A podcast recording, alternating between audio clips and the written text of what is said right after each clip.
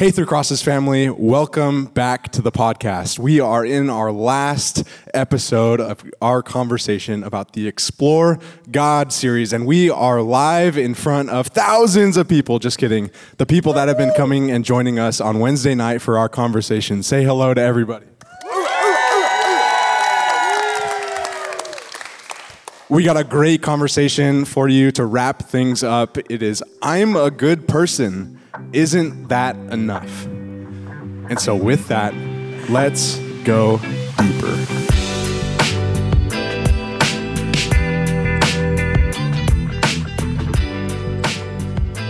Here we are. It's the end of the road, our last Explore God. Woo!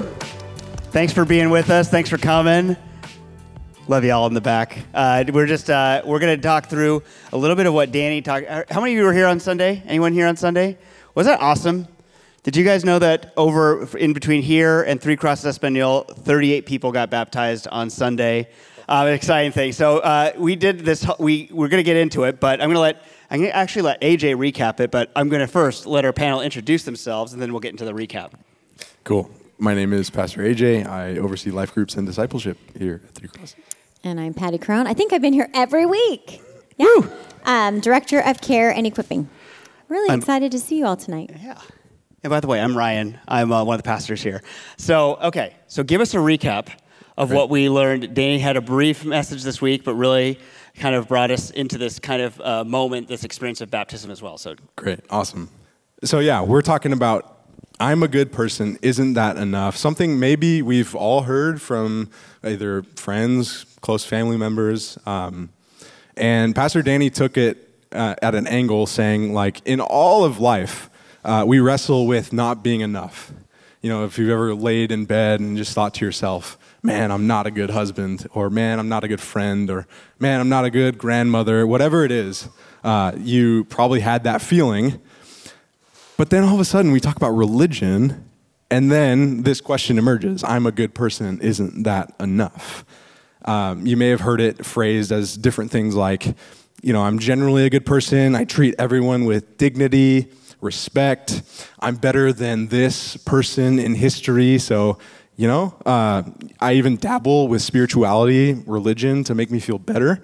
Um, so, one of the mo- most extreme versions I've heard of this in my own personal life is like I was talking to a friend and they were talking about uh, his mom, and he, he said about her, uh, even though she is one of the most upright citizens and ha- wouldn't hurt a fly, you're telling me that if she doesn't believe in this Jewish carpenter that lived 2,000 years ago, that she's going to die and that she is going to a place where all the worst people in humanity go. That's what you're telling me? And so this is the question I'm a good person. Isn't that enough? And so Pastor Danny twisted the question a little bit and said, all right, if we truly understand the essence of the question, we're, we're getting into something that might misunderstand what Christianity is. So he gave a couple examples. Um, you know, imagine a friend saying, Come with me to watch my performance. And then you respond as a friend, I'm a good friend. Isn't that enough? Like, I don't have to do that. Isn't that enough?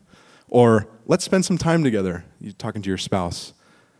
But I'm a good spouse. Isn't that enough? So, for me, it unpacked two different things. One, it seems like our definition of good is off somewhere um, to say that you're a good friend and you don't want to like sacrifice your time to go and watch this performance. It's like, what does good actually mean to you? And then second, um, it seems like we view God as demanding these activities, do X, Y, or Z, versus like this invitation to grow in a deeper relationship. And that's where he landed. It's like, is it God laying these laws on us so that we are burdened with these things, or is he inviting us into something much bigger? And that's, those are the two questions we were left with. We looked at Mark 10, uh, key passage there, talking about the rich young ruler. Um, and he has kind of the same questions. Uh, what do I have to do to inherit eternal life? Um, that, that's his question. Good teacher, what must I do to inherit eternal life? And Jesus said to him, Why do you call me good? No one is good except God alone. And then Jesus says, You know the commandments do not murder, do not commit adultery, do not steal, do not bear false witness, do not defraud, honor your father and mother. And he said to him, Teacher, all these I've kept from my youth. I'm a good person. Isn't that enough? And then Jesus replies, You lack one thing. Go sell all that you have and give to the poor, and you will have treasure in heaven, and come follow me. There's that invitation again. And we're told, kind of dauntingly, that this rich young ruler walked away sad, troubled, and yet Jesus loved him. You know, for me, I have a, I have a big issue with wanting to be good enough and a big insecurity around, around being good enough. You know, and part of even my own wrestling in my Christian faith has been around this idea that just around that, that I don't need to be, that actually I'm not in the first place, and that I'm loved before I can even do any of that, those things. There's something really comforting about that. But I was just thinking about for you two, like in your pastoral ministry or in your counseling experiences or in your ministry and leading people, what makes what makes people think? Uh, what, what do you what have you observed? Like maybe you can speak for this personally, but also what you've seen. Like what may, makes people think they're they're good enough when it comes to their relationship to God and to religion and to things like that. Where do you see that happening? I almost wonder if there's part of it is a little bit of a cultural baggage piece, and it's kind of invaded the church. A lot of psychological talk is, is a lot of the self esteem. Literature has really creeped in and tried to convince us to just say you're enough enough times and you'll believe it. Um, but there's something in our human spirit that just knows we don't measure up. We don't measure up to the standard we hold to other people. We don't measure up to our own standards. There's something, it's almost that, that Ecclesiastes, he has set the eternity in the hearts of us. We, there's something in us that knows that we're lost, that we're outside the door, that we're not in Eden, that we can't measure up. But I think there's a part of us that so wants to, and then we have this barrage of ideas that has, has infiltrated the church, but is also in a lot of popular and even Christian psychology that if we just believe enough that we're enough, we'll be we'll feel better. So there's just this pursuit. It's this therapeutic Jesus. Um, Jesus is here to tell you that you're enough, and um, and so it's I think that's a that's a big piece of of what I've seen creep into counseling, especially, but also in leading. Um, yeah, and but it it is it is freight we're not intended to carry. For me, it's personally, like you were sharing, Ryan. Personally, I find great comfort in being able to say aloud, "I'm not enough." That to live within human limitations. We talked a little bit about this in our to Care, but to live within my human limitations is actually quite freeing. And to know that I'm not enough is to expect that I will fail you. I will not meet all your expectations. I won't meet my expectations. And there's a beauty in being um, being safe in, enough in the gospel to know that I'm not enough, um, to to lean into the forgiveness of Jesus. To I think what I've realized on my own journey of needing to be enough is it was a form of self righteousness, a form of self salvation. I need to save myself. I need to prove my existence. I need to justify my life. Um, and so um, I think that was that was part of my personal journey. I think for me, and to answer this question, I think I think a lot about like where we are as a society, just in terms of like our culture. Um, you know, I was born and raised in the East Bay, so it's like I've I've grown up here, and uh, you know, I think there's a, a disposition toward if you work hard enough at it, you'll get it. You know, um, call it the American dream, call it whatever you want. But uh, even in my life, that was kind of the mantra. You know, um, I played sports at a high level, and it was you hit the weight room and you're going to see results. And you should expect to see results. And one of the most profound things about being here, um, just kind of growing up and uh, having conversations with a lot of people, is that um, that's not necessarily true with uh, Christianity. It's, uh, you know, it's never about what you do, it's all about what Christ has done but at the same time, like it's it's working smart rather than working hard. Um, it's a lot of things that like undermine that whole equation of you work hard, you get a certain thing. Well, I was just thinking, like, okay, so we got a room. I'm looking out this room. We got some people in here, and I feel like successful people, people have done really well for themselves, people have had great careers, people have done well in school, people who are great husbands, fathers. They've done all these different things, and I feel like I'm sure in this room like this, um, there's people in this room that they feel still, you know, that they follow Jesus and they still don't feel like enough that they've done everything they can and they still don't feel like enough. And so my que- uh, part of my question, just even a follow up, is just what do you think Christianity, what do you think the gospel of Jesus Christ has to offer to someone who feels that way? Because again, like I think most of us we feel we have felt that at times. One of the things I was going to say also, now that I'm thinking about it, is you know the gospel will tell you that of course you're not enough. Like we all fall short of the glory of God. Romans six no, 323, sorry.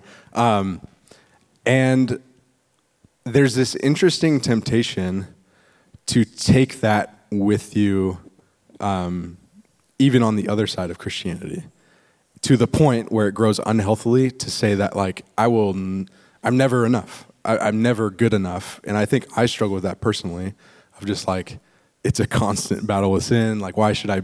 I should be better than this. I, am I'm, I'm not a good enough Christian. I, I'm falling outside of the realm of grace. And it's like this weird, unhealthy cycle of beating yourself up for what you're doing.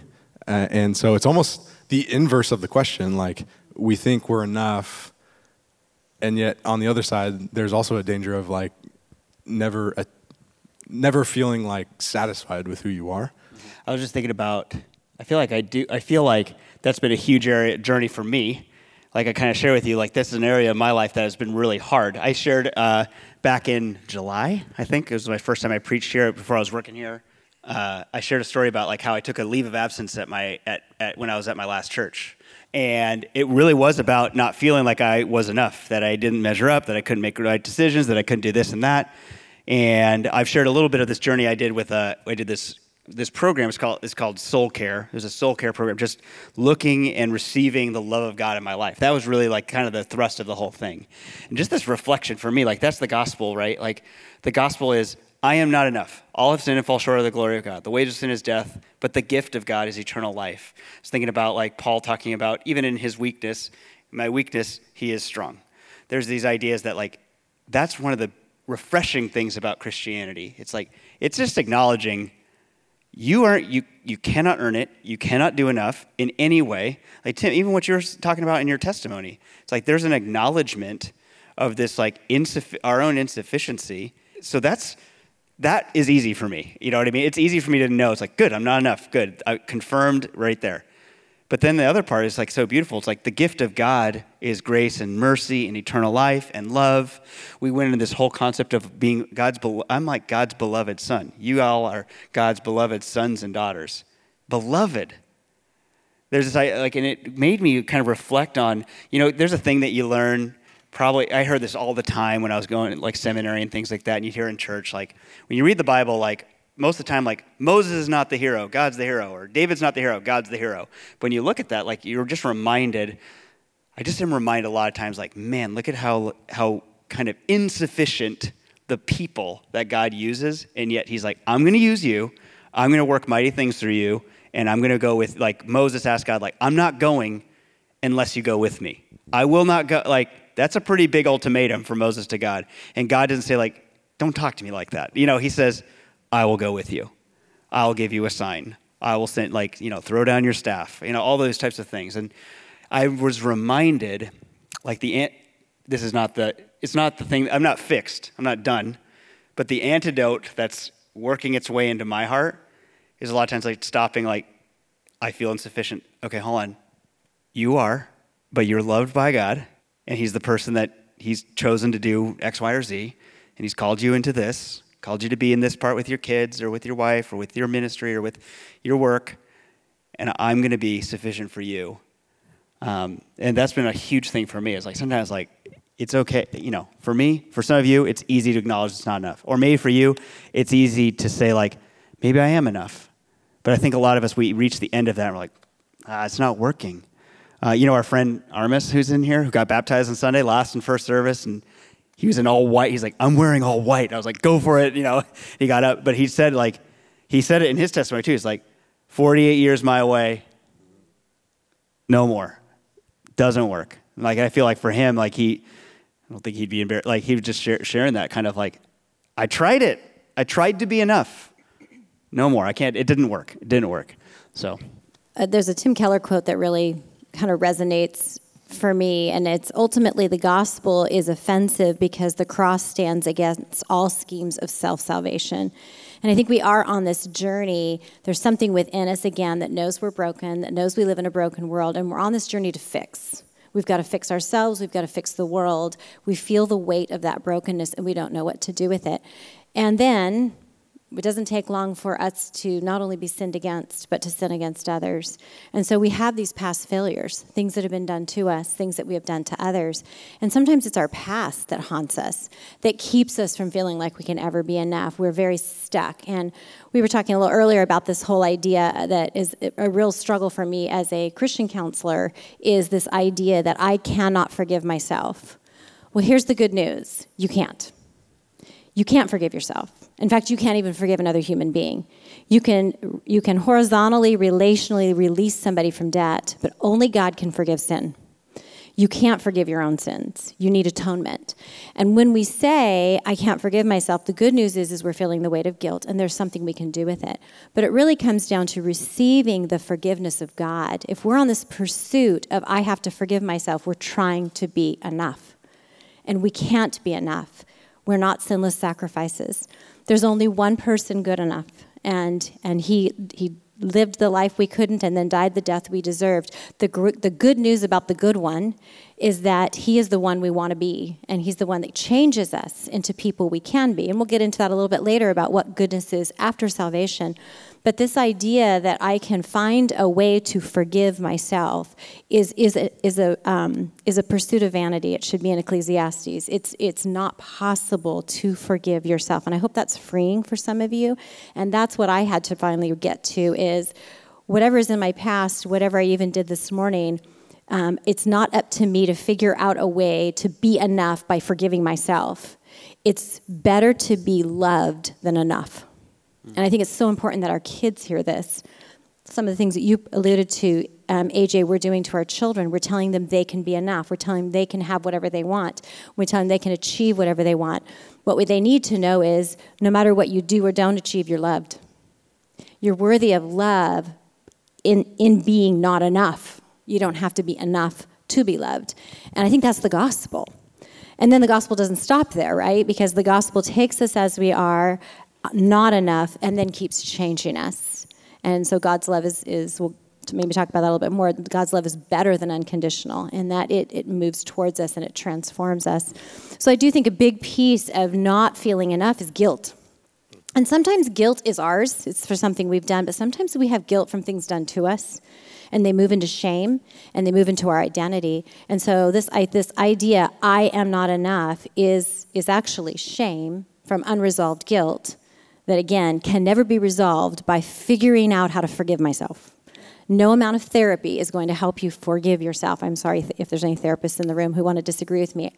It just doesn't happen. But the good news is, we can receive the forgiveness of God. I think what happens, just one more piece to this, I think what happens is we accept the forgiveness of God as a transaction, like a, a prayer, and we, we say, okay, God, will you forgive me? Okay, God, forgive me. But we stop there and we don't let Jesus minister to us in our misery.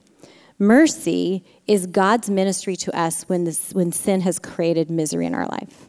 So we turn to God in our sin, we say, Forgive me, and then we try to move on, and then we don't feel forgiven. So then we think we have to forgive ourselves. But maybe what we need to do is say, Jesus, help me let you minister to me in my misery now. I'm feeling the weight of what happened what's been done to me, with the weight of what I've done. And I want to experience your presence. Kind of what Ryan was alluding to. Show me your mercy. Minister to my soul. Open the Psalms. Turn on some praise music. Let Jesus be near you and sit in it for a minute and let him remind you that he has done it for you, that he is the enough, that you need. So I think there's just this mercy we miss. We, we receive forgiveness, but we don't receive mercy. Yeah.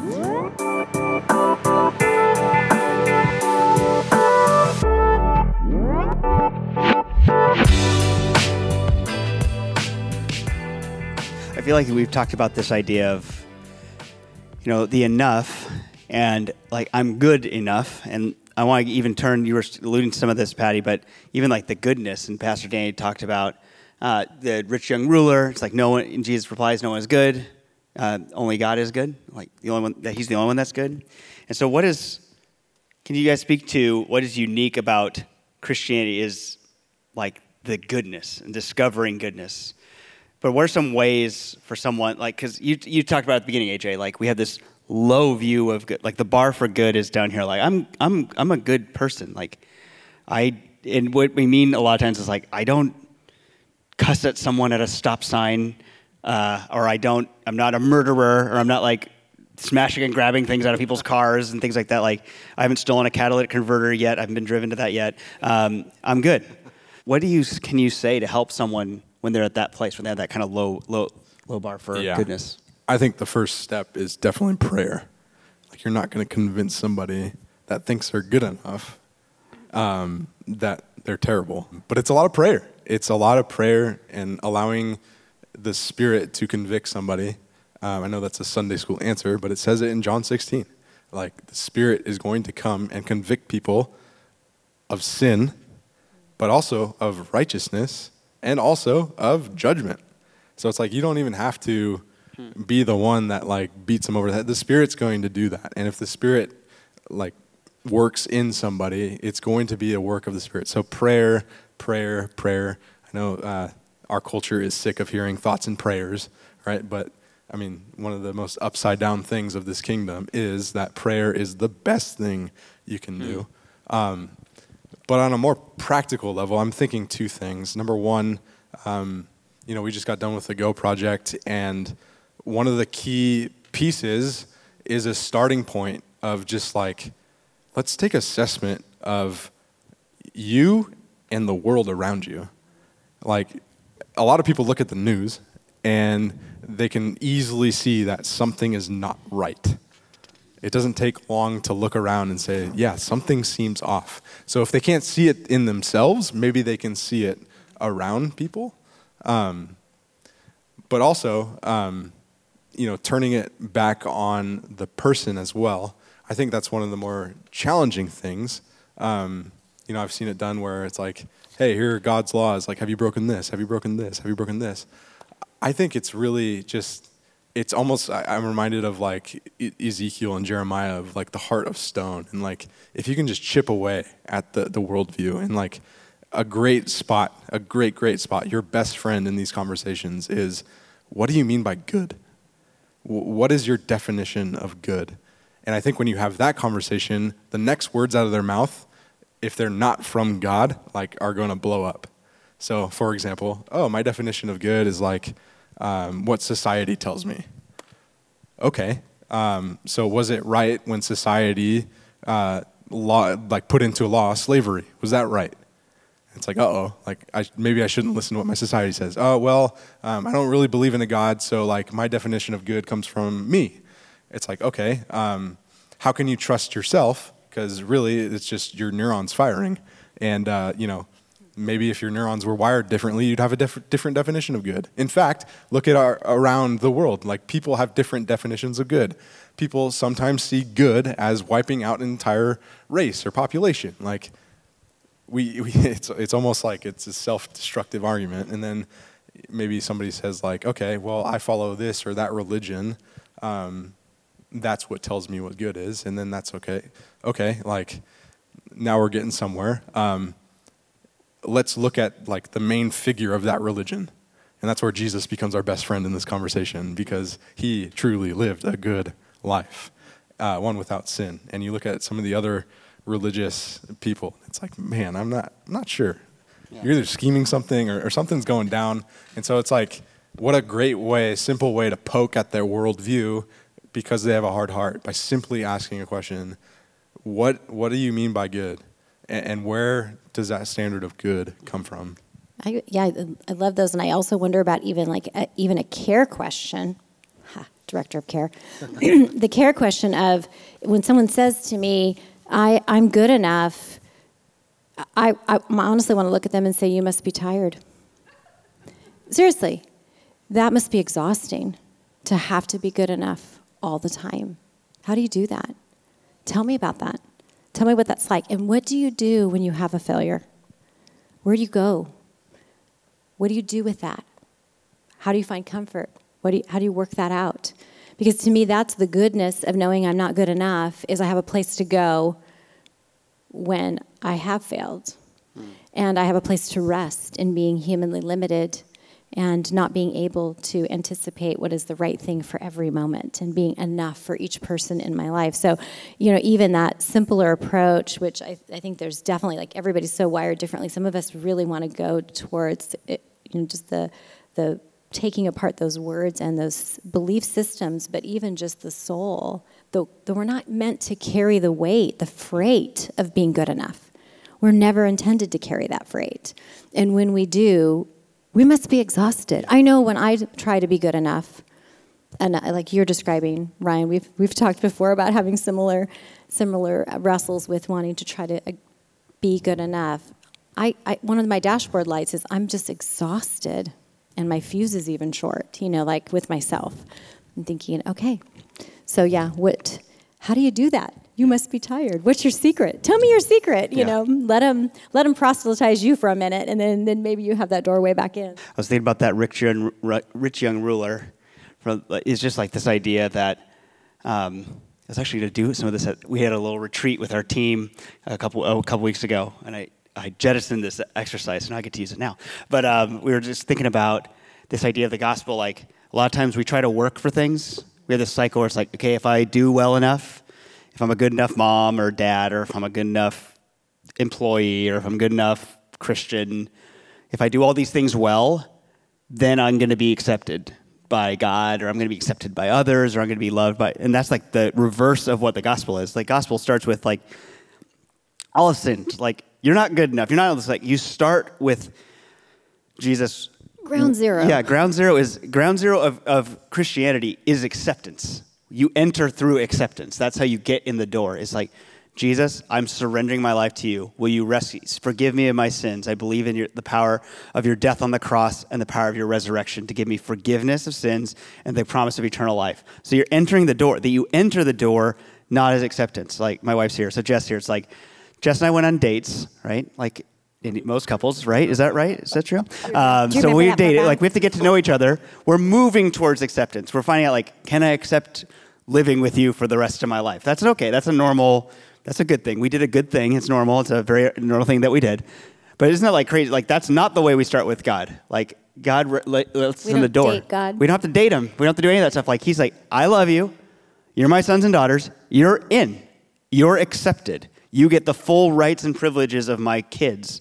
The moment you put your faith and trust in, G- in my son.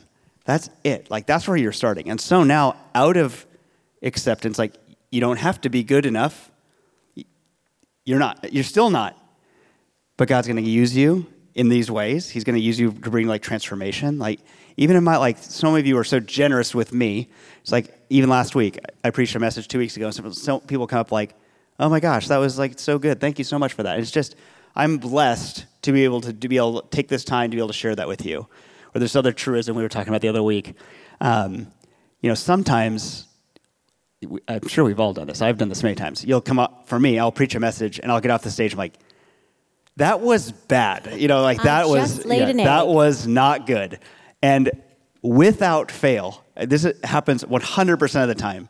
Someone will come up to me, 80% of the time, they'll be in tears and they'll be saying something to the effect of, like, man, like, God was speaking right to me. And it's just, I just know at that moment, I am accepted and God does the work, and I just happen to be standing here and He's just speaking because that felt horrible, but God went and tra- did some work with that. And that's where we start with like, I'm accepted, I'm, we're, you're accepted, we're all accepted, we're all called to wherever it is. And sometimes it's going to feel awesome, like, oh, I nailed that one. Sometimes it's going to feel, that was terrible.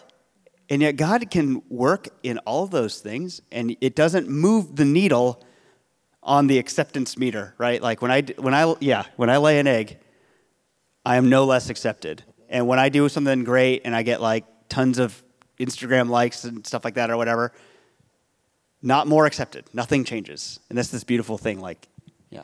I wonder too, like going back to your comment of just the exhaustion of it all. Yeah. Um, I wonder if this is like one of our strengths as Christianity. You know, the question says like, what is unique about Christianity?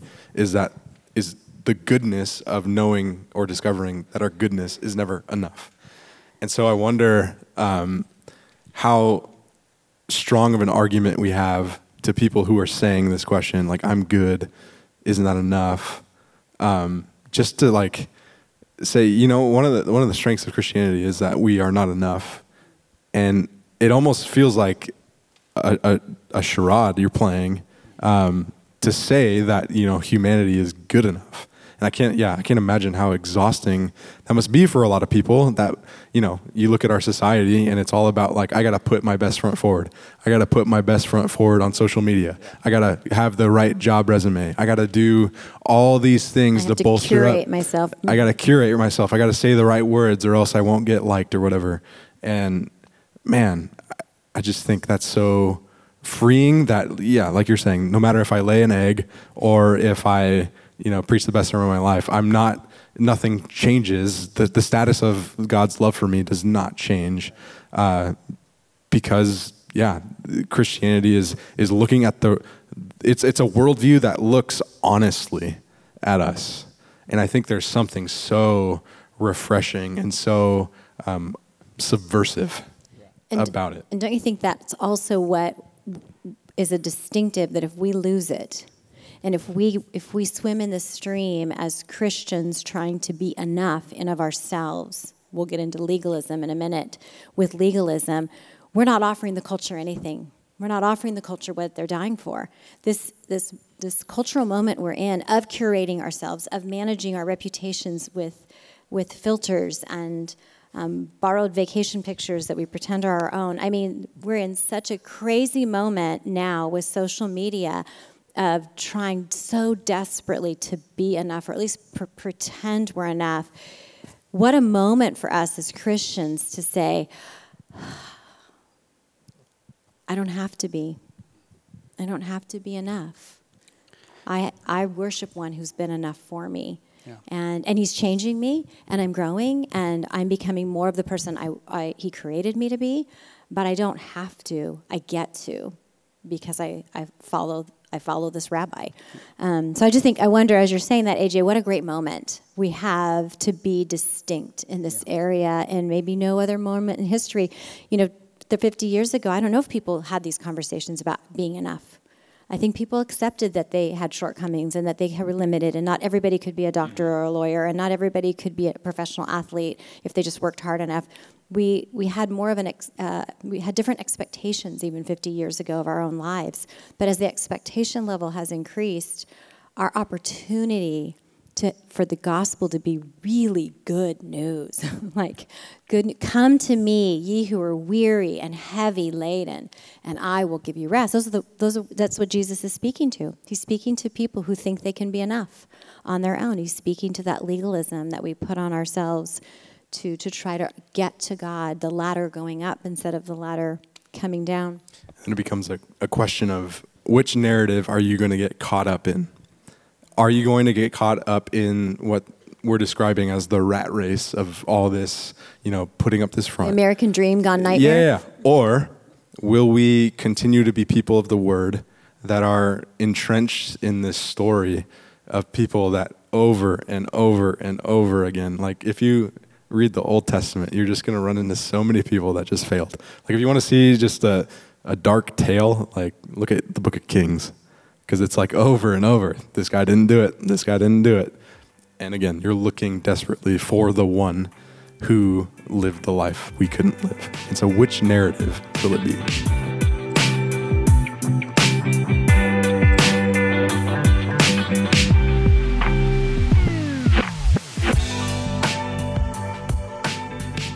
Uh, that just brings us to this uh, this idea, this kind of last question that we had, which, and then we're getting to some of the through this question, we're going to do some rapid fire ones from covering a lot of the questions that we also received in the other weeks that we couldn't get to. But Pastor Danny did not denounce his desire to live a good life. He simply challenged us to remember where our desire for a good life needs to be grounded. He said, "You don't need to have a good life, good enough life." This is where he led us to the baptisms.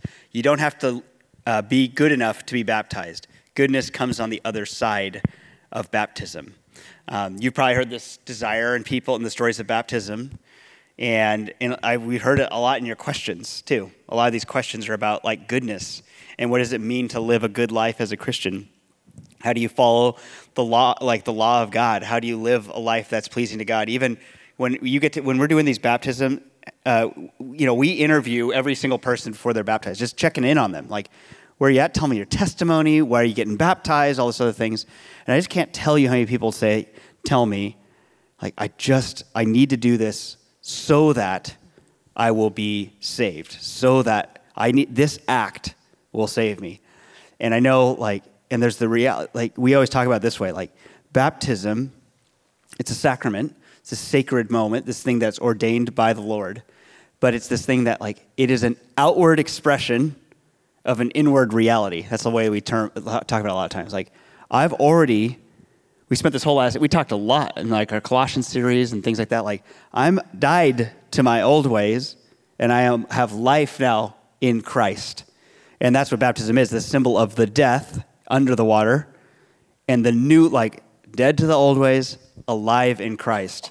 And it's this beautiful thing. And every time I'm like telling, I'm telling, reminding, because that's just, it's a lot of the stuff is just hardwired into our fallen brains. Like, I got to be enough. This thing will make me enough. That thing will make me enough. And it's just, remember, it's a symbol that you are not enough.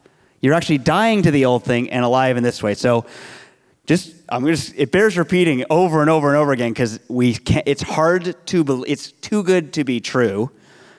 It, but it is true. That's the beauty of it. So, okay, here's one of the questions we had.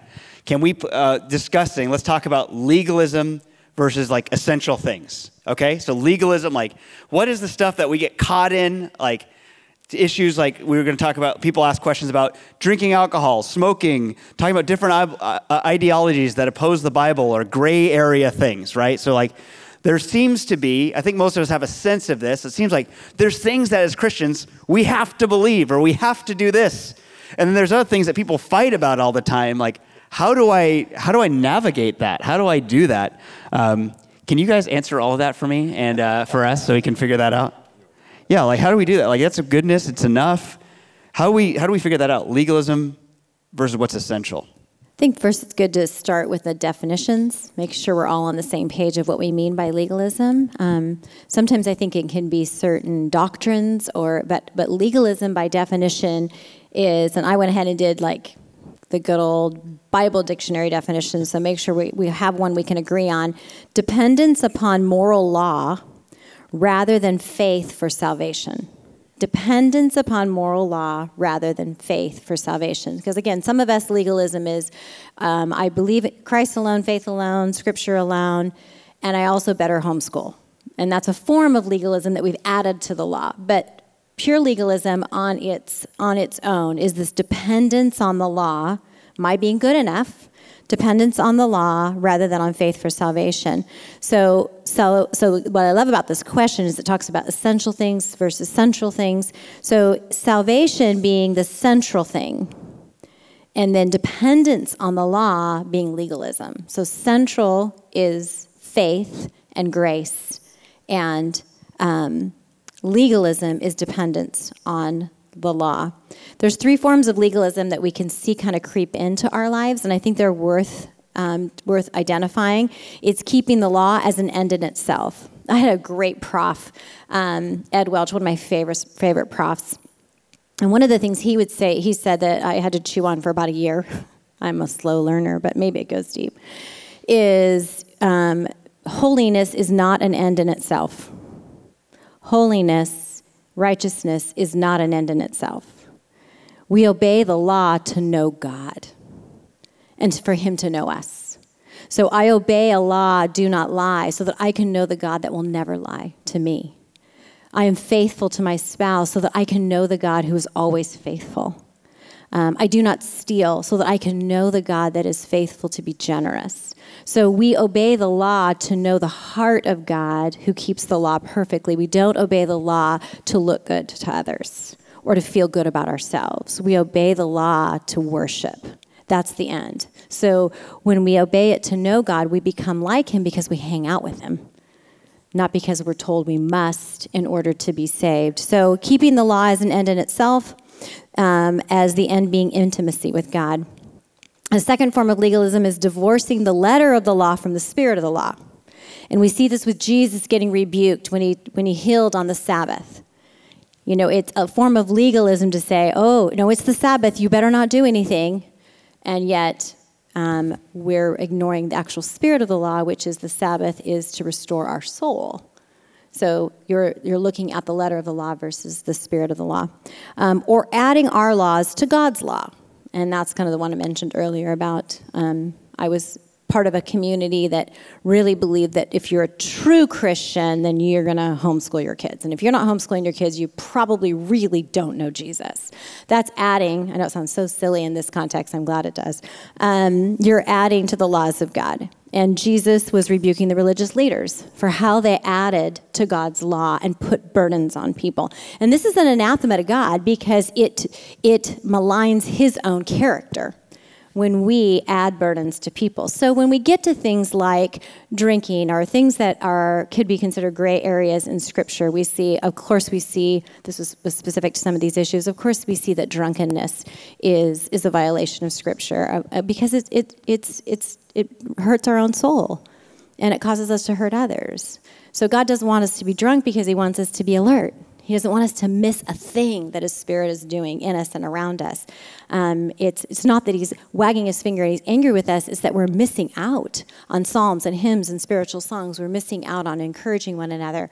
Um, but then when we get into this area, well, is, is, a Christian allowed to have a glass of wine or is a Christian not allowed to have them? Then we get into these gray areas that I think the question is, is alluding to. And I think one of the things we've got to keep looking at is what does love say? Um, what does it mean to love God with our heart, soul, mind, and strength? What does it mean to love our neighbor as ourselves? So, in that case, it might be that I have the freedom, like Paul says, all things are lawful, but not all things are profitable. In, in my home, it may not be profitable to have alcohol in my home because there's an alcoholic that lives in my home. I don't have that, so that's not my husband, but I mean, I'm just giving an example. Just want to clarify for Jeff.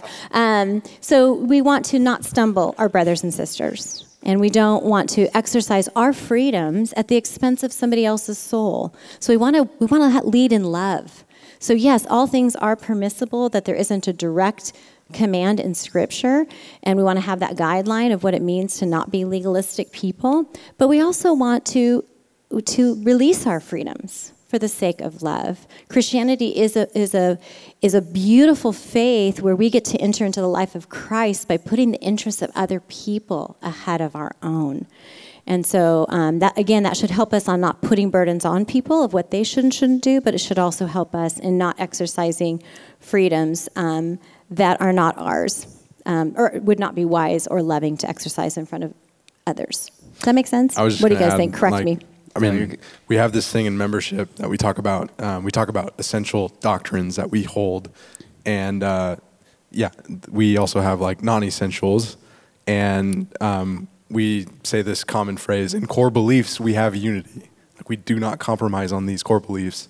In non-essentials, we have liberty, which is you know freedom to discuss.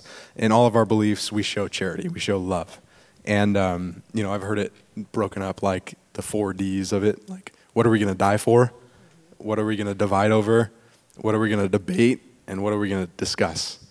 And that's like a good framework for a lot of these things. Like, I think we're going to die for Jesus Christ being God and the Lord.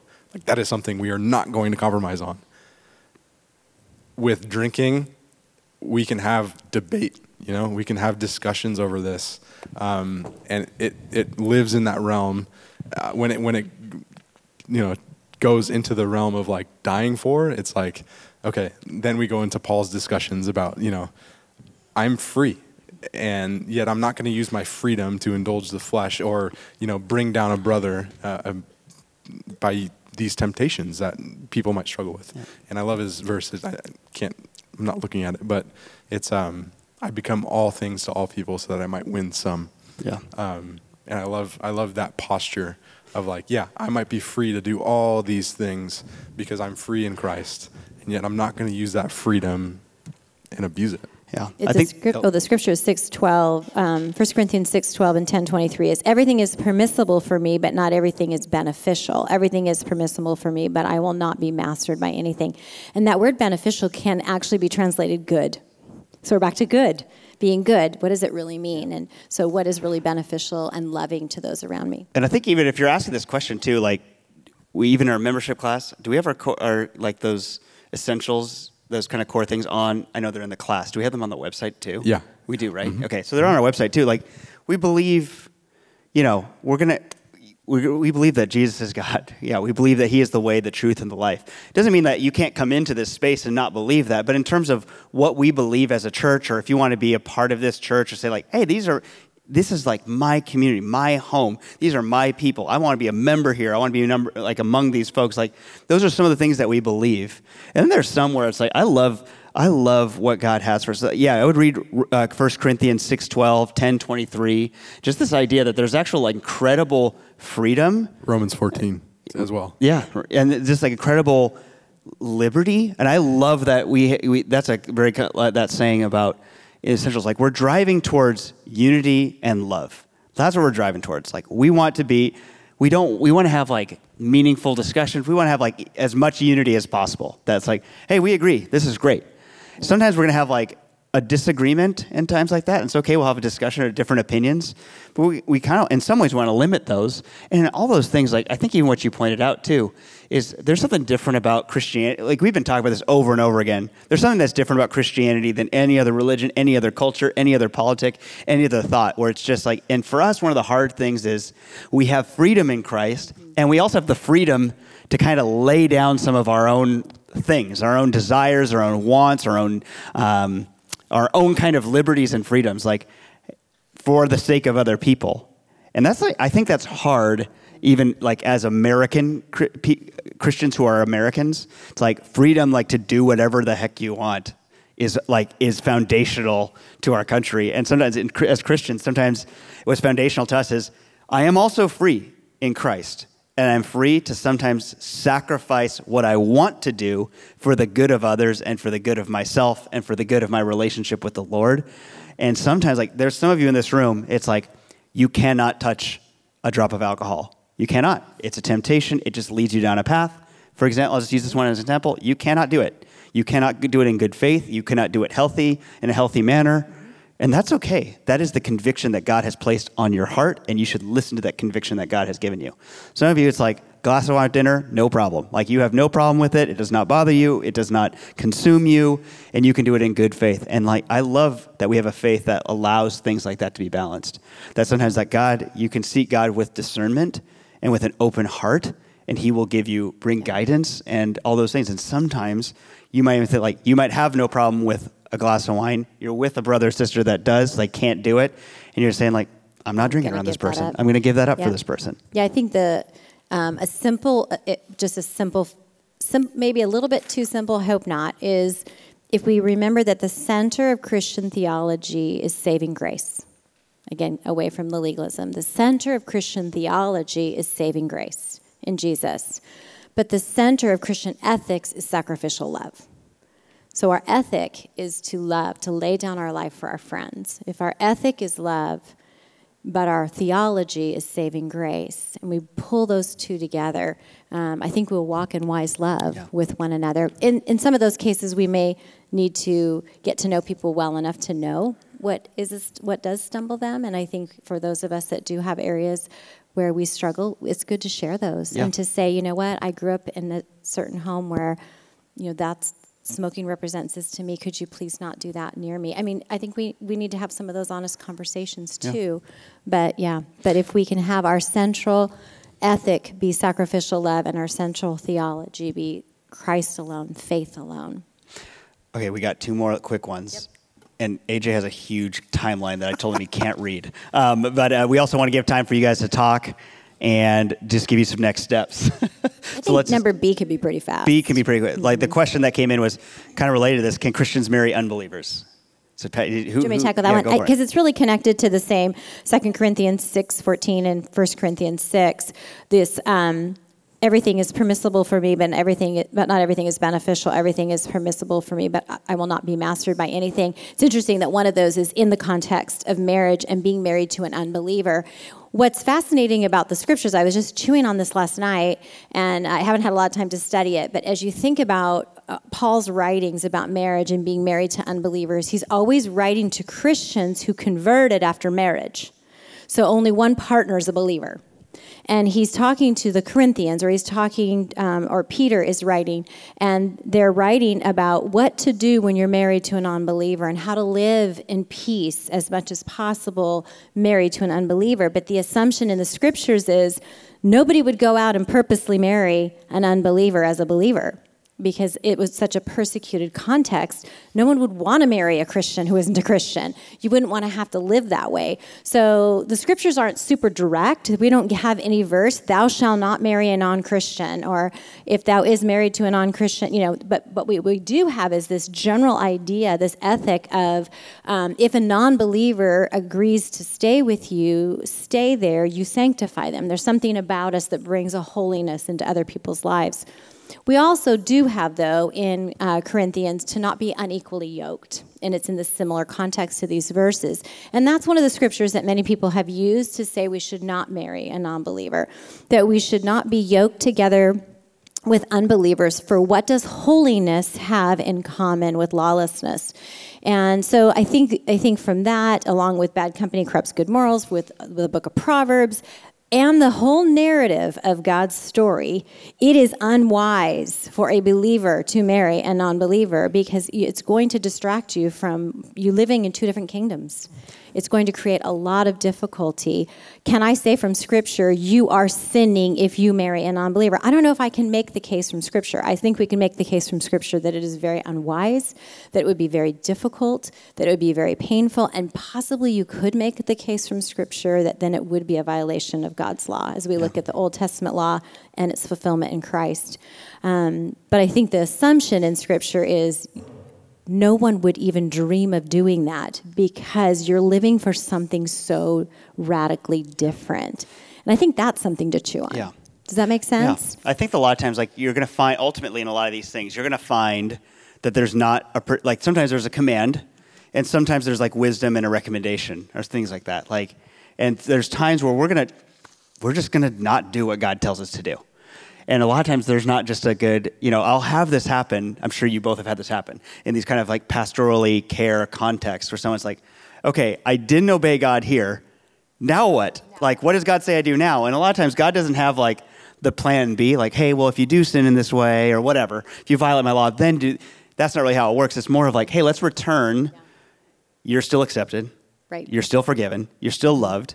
And even like in these mm-hmm. contexts, like I have rec- like there is stuff in there like, hey, as an if you have a spouse that's unbelieving, maybe you got married and like and now you're just like, man, like this is hard now. Well, hey, there's a there's a there's a kind of a pathway forward for you even in that. And you and, do bring up a good a good uh, a good thought though. In counseling, working with a lot of people who have been who have married unbelievers, I have not I've had without exception they regretted their decision. Mm. Without exception, they have lived in discord and misery. And they've stayed committed, and sometimes there's been an amazing redemption story of the other spouse becoming a believer. But they would tell you, don't do it. Even if they love their spouse, they would still tell you because, and like we would tell our kids when um, they were of the dating age, don't just marry someone who says they're a Christian. Marry somebody who's chasing Jesus. Because a lot of people can say, I'm a Christian, check the box, and you marry them, and it's miserable too. Yeah, because that's good. The, ultimately, we want to be living in the kingdom. Yeah. Okay, so we had one again, like, again, as we're trying, a lot of these questions about goodness and what we are is like kind of trying to parse, like, how do we do it? How do we make it happen? And so this came back all the way back from our week on uh, aren't all Christians, what was it? Intolerant. Intolerant hypocrites. and that, so, you know, the question is kind of like acknowledges a true thing. Christians aren't always good. So talk like and the example they use like can you talk to like the holy wars, the crusades and things like that? Like we see these things that are regrettable. Tell us about that. And so they gave me the holy wars. Yeah. So Here yeah, go. yeah. So AJ gets the uh, AJ's gonna go through every holy war. No, I think I mean one of the questions I use to like frame this conversation comes from uh, what do you call him? Apologetic person, I guess. Yeah. His his name is apologist. I was gonna say like apologetician or whatever. uh, his name is Frank Turek, and he That's says an like apologist that does haircuts. yeah. he often he often says this, and it resonates with me. It's like, okay, you're at an orchestra event, and you're listening to this concert, and it's awful, and they're playing Beethoven. They're playing Beethoven just terrible. Do you blame Beethoven, or do you play, blame the the orchestra? And the analogy says like you got to look at the root. So Beethoven had a particular thing in mind, and the orchestra messed it all up. Um, and so, what is the Beethoven? The Beethovens are is the teachings of Jesus. Uh, Matthew five, radical teaching. You've heard it was said, "You shall love your neighbor and hate your enemy." But I say to you, love your enemies and pray for those who persecute you. Uh, Romans 12, if possible, so far as it depends on you, live peaceably with all. Uh, 2 Corinthians 10:4 For the weapons of our warfare are not of the flesh, but have divine power to destroy strongholds. So that's the Beethoven. You can then blame the people that don't play Beethoven well. You shouldn't blame the the actual piece. You should blame the people that play it. Yeah. So you can look at the people in the Crusades and say like, "Hey, something was awry." And so what people have done is they said, "Okay, is this war language a feature of the religion? Like, is it like central to its tenets? Or is it a bug? Is it the orchestra messing up? Is there something wrong in somebody's hearts? And so they kind of, uh, I, say they, um, goes back to that book by Paul Copan, um, Is God a Moral Monster? And he com- just went through the Crusades. Um, it's a specific period of time, about 200 years or so. Um, it is heavily criticized by Christians, heavily criticized. Um, again, Jesus didn't teach to or exemplify violence. Like he he took the sword from Peter and when he cut off that guy's ear and said like, "Hey, this kingdom, we're not fighting with swords." Um, and the expansion of the kingdom is not meant through violence or anything like that. It's through love and the gospel. And and these this is like the core tenets. Um, whereas you look at different religions, and sometimes you see like, whoa, it seems like violence is like a core tenet, and that is that is kind of strange. But um, the existence of wars still troubles people, and so um, it's it gets very dicey as we you know talk about different things. And um, one of the things that people have done is looked at you know the big instance of war in the Bible, and that's one generation. Um, and they see that this is a very special event that has been ordained by God. It's geographically limited. It's not meant for like everywhere. Uh, it's meant for the promised land. Uh, it's limited to a generation. Uh, so the people of Joshua kind of trickled into the judges. But it was intended, and this is a key one, it was intended to set up a system that would save the same nations. So that's an interesting one. A lot of these are just like, I'm doing it to take over things. No, it was intended to save the, the, the nations. Um, it was a response to a hopelessly corrupt culture. We talked about that in uh, Slaughter, Sexism, Slavery, Slaughter Week. Uh, there was 400 years um, of patience. Um, and, you know, it was God ordained. It was, um, yeah, all these different things. They, they picked them apart, and uh, one of the things they came up with was, was something called just war theory. This is from Augustine of Hippo, and uh, they said, like, look, we live in a fallen world.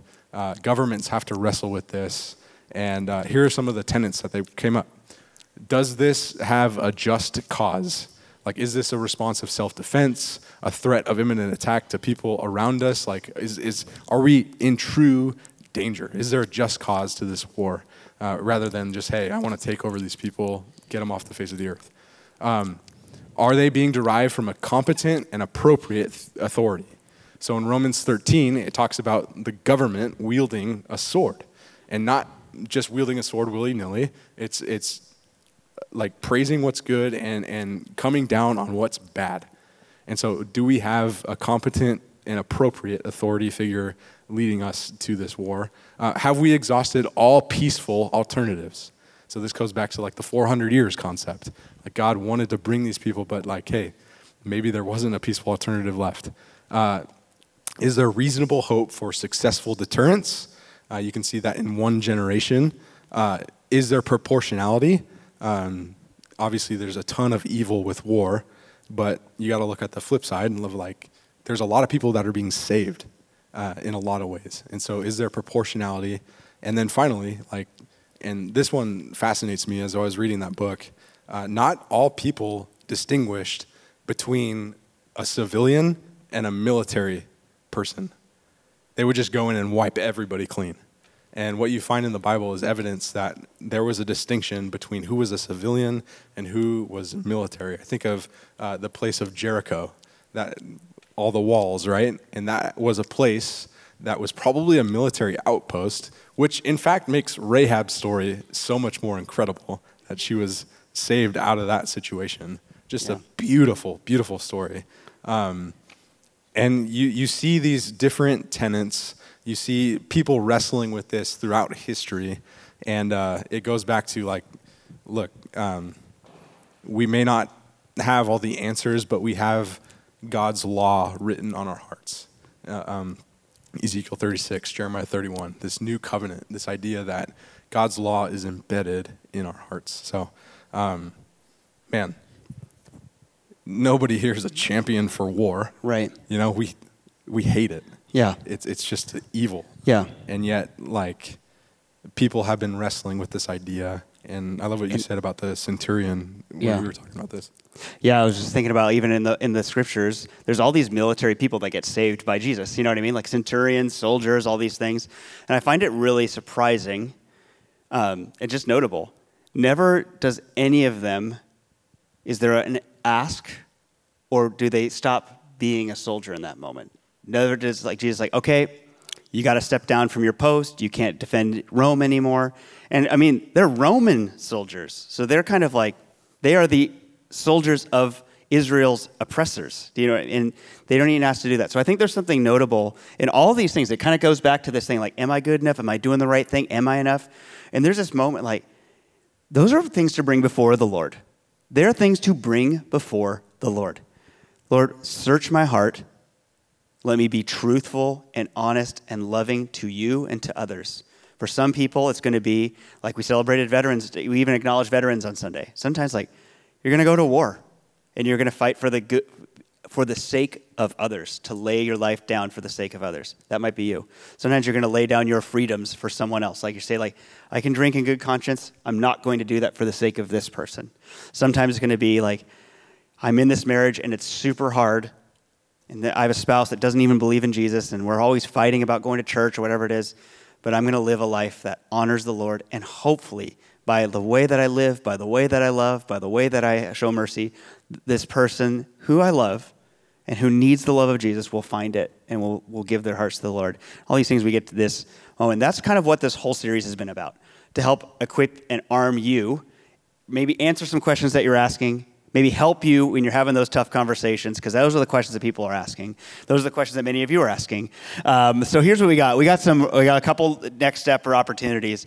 We like to have. I, one other thing I love that's kind of come to Three Crosses and is different from when even growing up is like we're like more intentional about the season and seasonality of life. So I love these kind of like we have these kind of gather and grow seasons like this community night. We're getting people up on the hill. We're equipping you or arming you or teaching you or sharing with you or getting you closer together and to God um, and doing all these different things.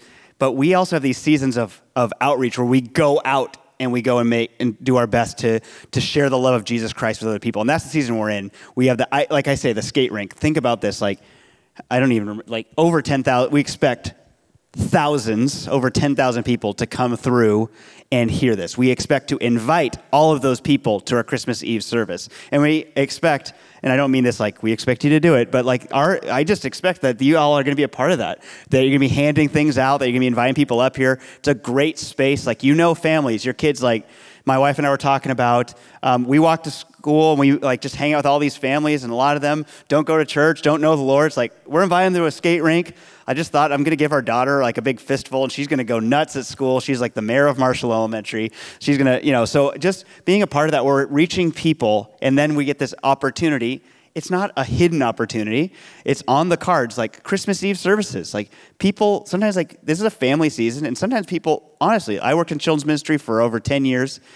Peep, parents, families, they think about bigger, deeper, eternal, like they're wondering about eternal things at times like this. So it's a great opportunity. So you get to be a part of that. So and just be and there's these opportunities to go and use some of the things that you you're going to have these conversations you're going to hand it to someone they're going to be like isn't isn't that church full of intolerant hypocrites? And you're like, hey, great news, I got an answer for you. So um, you're going to have things like that. Aren't they so the it, ones that have a loving God that yes. sends people to yeah, hell? Yeah, yeah. Do they have, yeah. What about science? Anyway, so you're going to have all the answers for these things. It's going to help you get into these conversations and actually move towards people. So we got all those things, Christmas Eve. We need help with some of this stuff too. So if you're looking to all over the church, not just in the skate rink, like, there's just places where I know there's people in this room. It's like, to serve, to love people, to build up the church. We have a children's ministry full of like kids, and like we're having to close the nursery week like almost all the time because we don't have enough nursery volunteers. So there's places where you can actually make a real difference. Like that allows a mom and a dad to come into service to hear the gospel, to be encouraged,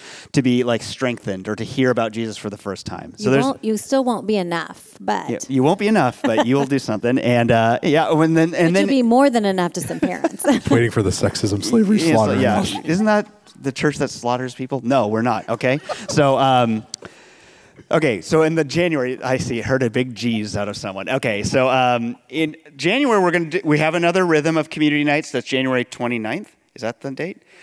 31st. 31st, close. The last Wednesday in January will be kicking off. For some of you, the next step might be a rooted group. Maybe you met some people. Maybe you've been sitting with people like, oh, we've not done rooted. It's a great thing about whether you've been a Christian for uh, a couple minutes or for a long time to establish these like rhythms of faith in your life to grow in what it looks like to be a follower of Jesus Christ and have weekly rhythms and disciplines.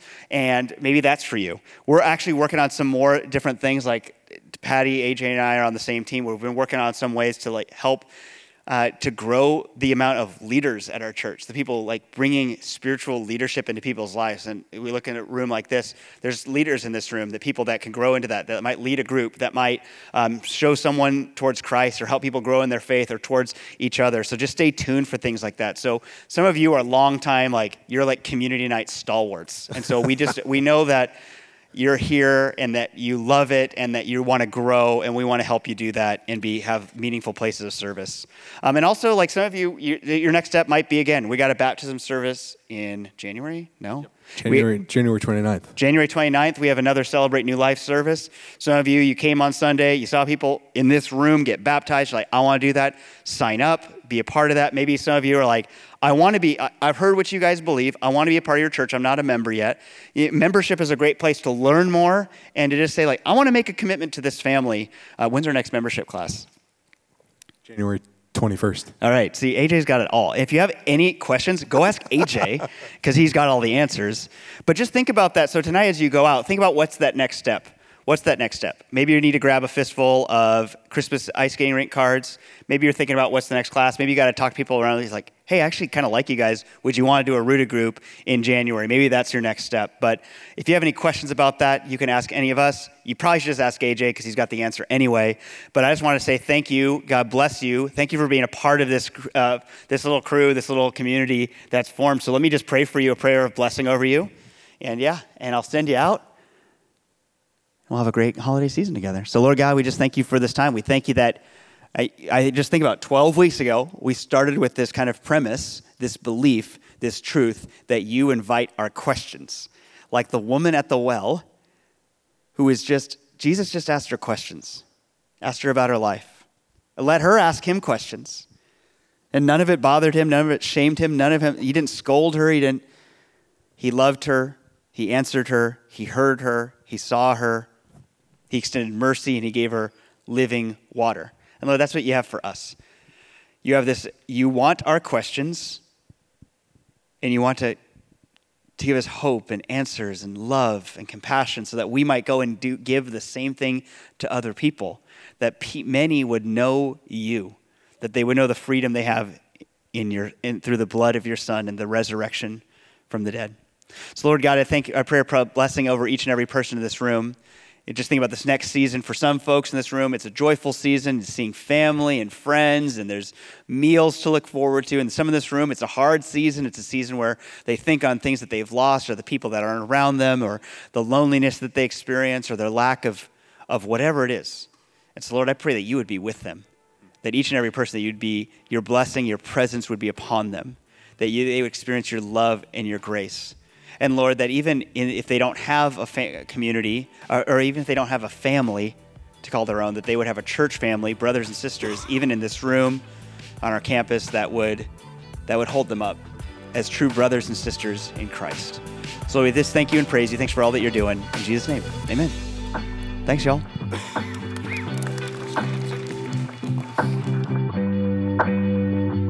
Thank you.